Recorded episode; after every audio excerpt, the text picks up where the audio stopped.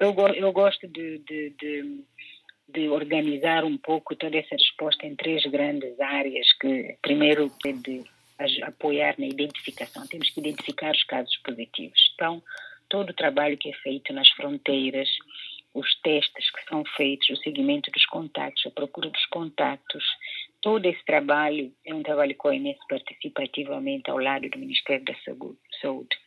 O segundo grande grupo é que eu chamo de isolar, isolamento, tanto poder eh, pôr em quarentena e seguir toda a gente que tem que estar em quarentena segundo as regras que são definidas pelo pelo governo de Moçambique, mas também todos os que estão em, em isolamento domiciliar, mas também criar as condições para aqueles que eventualmente poderão necessitar de um, de um isolamento, uma formação sanitária, de um isolamento e de cuidados uh, intensivos para alguns deles também. Portanto, toda essa parte de, de cuidados com os doentes, aqueles que vão ter necessidade de estar internados, aqueles que vão ter necessidade de estar em cuidados intensivos, portanto, criar as condições para toda essa parte que diz respeito a, ao isolamento. E a terceira, o terceiro grande grupo, eu chamaria isso de responsabilidade social, que é toda a parte de comunicação que é feita para a mudança de comportamento. E toda, toda a comunicação que é feita para a questão da lavagem das mãos, para a questão do distanciamento social, para a questão de etiqueta da tosse. Portanto, toda essa essa parte que é, que é uma parte difícil porque é, não se consegue em um dia é, é, é, contínua, temos que estar permanentemente a mudar as mensagens, a, te, a, tentar passar essa ideia de que temos que nos lavar as mãos eh, várias vezes por dia, sempre que possível, lavar as mãos com água e sabão ou pôr um gel quando não temos água e sabão, gel alcoólico, mas também toda a questão do distanciamento social, explicar por que que temos que fazer o distanciamento social, que é uma arma, uma das armas mais potentes que nós temos e que podemos fazer hoje em Moçambique. Né? Então, tem toda essa, tanto a etiqueta da tosse, são todas essas, eh, digamos, tudo que é comunicação e é aí que eu chamo sempre, faço um apelo sempre à voz da comunicação social, o papel que vocês têm para apoiar o movimento de mudança de comportamento que é necessário, que é necessário para que todos possam. Por isso é que eu chamo isso de consciência social, todos, cada um de nós, saber que a minha parte que eu tenho que fazer é esta. É proteger-me e proteger os da minha família, é seguir realmente essas orientações de lavar as mãos, de distanciamento social e de etiqueta da tosse. Há lacunas no meio disso tudo? Sim, há lacunas, não há dúvida. Por isso é que nós temos mesmo que apostar na prevenção. Como eu digo sempre, as lacunas que existem realmente são lacunas que não podem ser eh, resolvidas em curto espaço de tempo, né? Portanto, nós não podemos deixar, não podemos, temos que fazer tudo para evitar chegar ao ponto em que o sistema de saúde será o único, digamos, a única arma que nós temos. Por isso é que temos que fazer muita prevenção para que realmente as pessoas não fiquem doentes e não precisem usar o sistema de saúde. Mas como esta é uma é uma doença que, tem, que se transmite muito facilmente e a experiência dos outros países já mostrou que pode realmente se estender de forma muito rápida e provocar realmente um número imensamente grande de, de, de, de casos, ao mesmo tempo que fazemos todo o trabalho de prevenção, temos também que ir preparando o sistema. E está, está melhor está melhor. Moçambique, se no início desse, desse, todo esse processo tinha cerca de 20 a 30 eh, respiradores, por exemplo, agora já tem 50, 60 e está à espera de receber mais, portanto, os parceiros estão a ajudar para receber mais.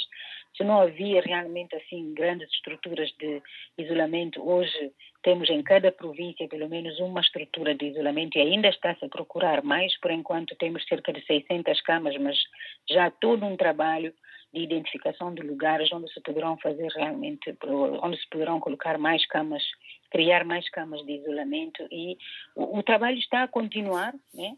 mas com um foco realmente na prevenção que, que, que, é a nossa arma mais forte e é o que temos que realmente eh, apostar nela o máximo que a gente puder para evitar que haja um número muito grande de doentes daquilo que tem recebido dos colegas que vão para o campo, uh, como é que a população uh, reage? Bom, daquilo que a gente vê, eu penso que há uma consciência social que já entendeu que é preciso fazer certas coisas.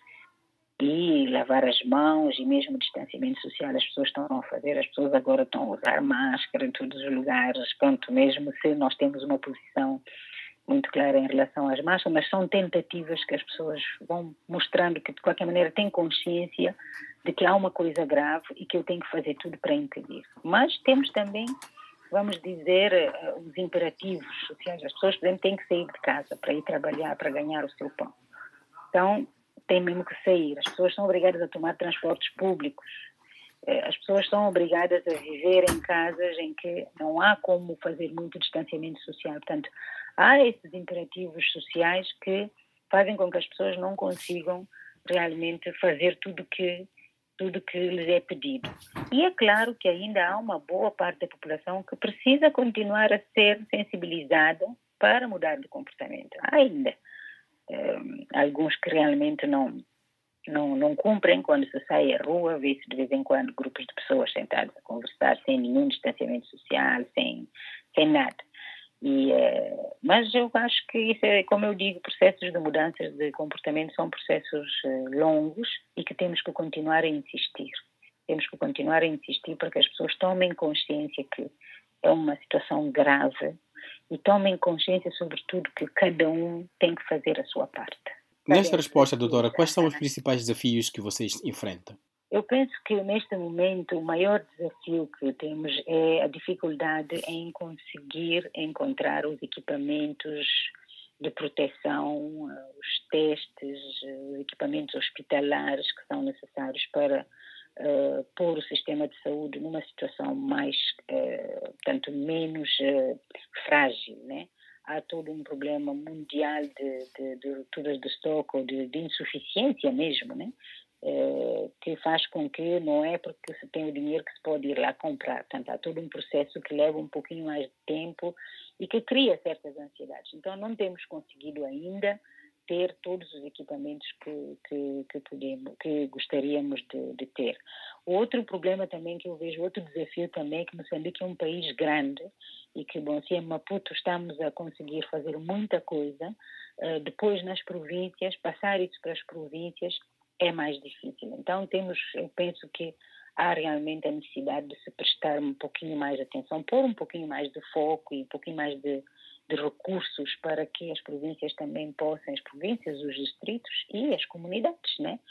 Porque, pronto, mesmo se há muito mais, há, há muita população na, na, na, na, zona, na zona urbana e a zona urbana é mais cheia, tem uma, uma, uma densidade populacional maior, mas também não quer dizer que as pessoas que estão na zona rural não estão em risco. Então temos que fazer também o mesmo trabalho eh, na, na, na zona rural. Então, há o problema de financiamento também, que é um desafio.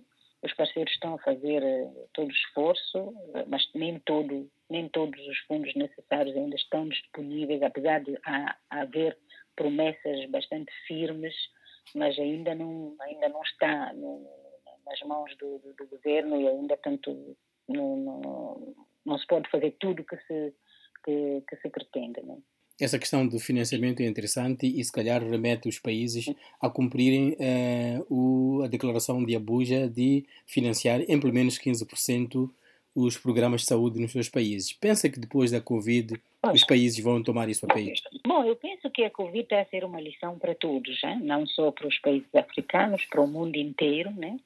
De que realmente precisamos... Uh, eh, trabalhar para ter sistemas de saúde mais uh, responsivos, mas também criar condições para que as pessoas possam possam ter um mínimo de, de, de, de higiene e, e poderem realmente fazer tudo o que é necessário fazer. Eu tenho esperança realmente que vamos ter menos dificuldade em fazer advocacia para que a saúde receba um pouquinho mais de financiamento doméstico, do financiamento dos, dos países. Mas aqui em Moçambique eu penso que temos um bom exemplo neste momento, porque o governo decidiu financiar cerca de 30% do custo de, de, de, do, do, do, que está, por enquanto, uh, orçado, orçamentado como necessidades para, para fazer face a esta, a esta epidemia. Portanto, eu penso que isto é um,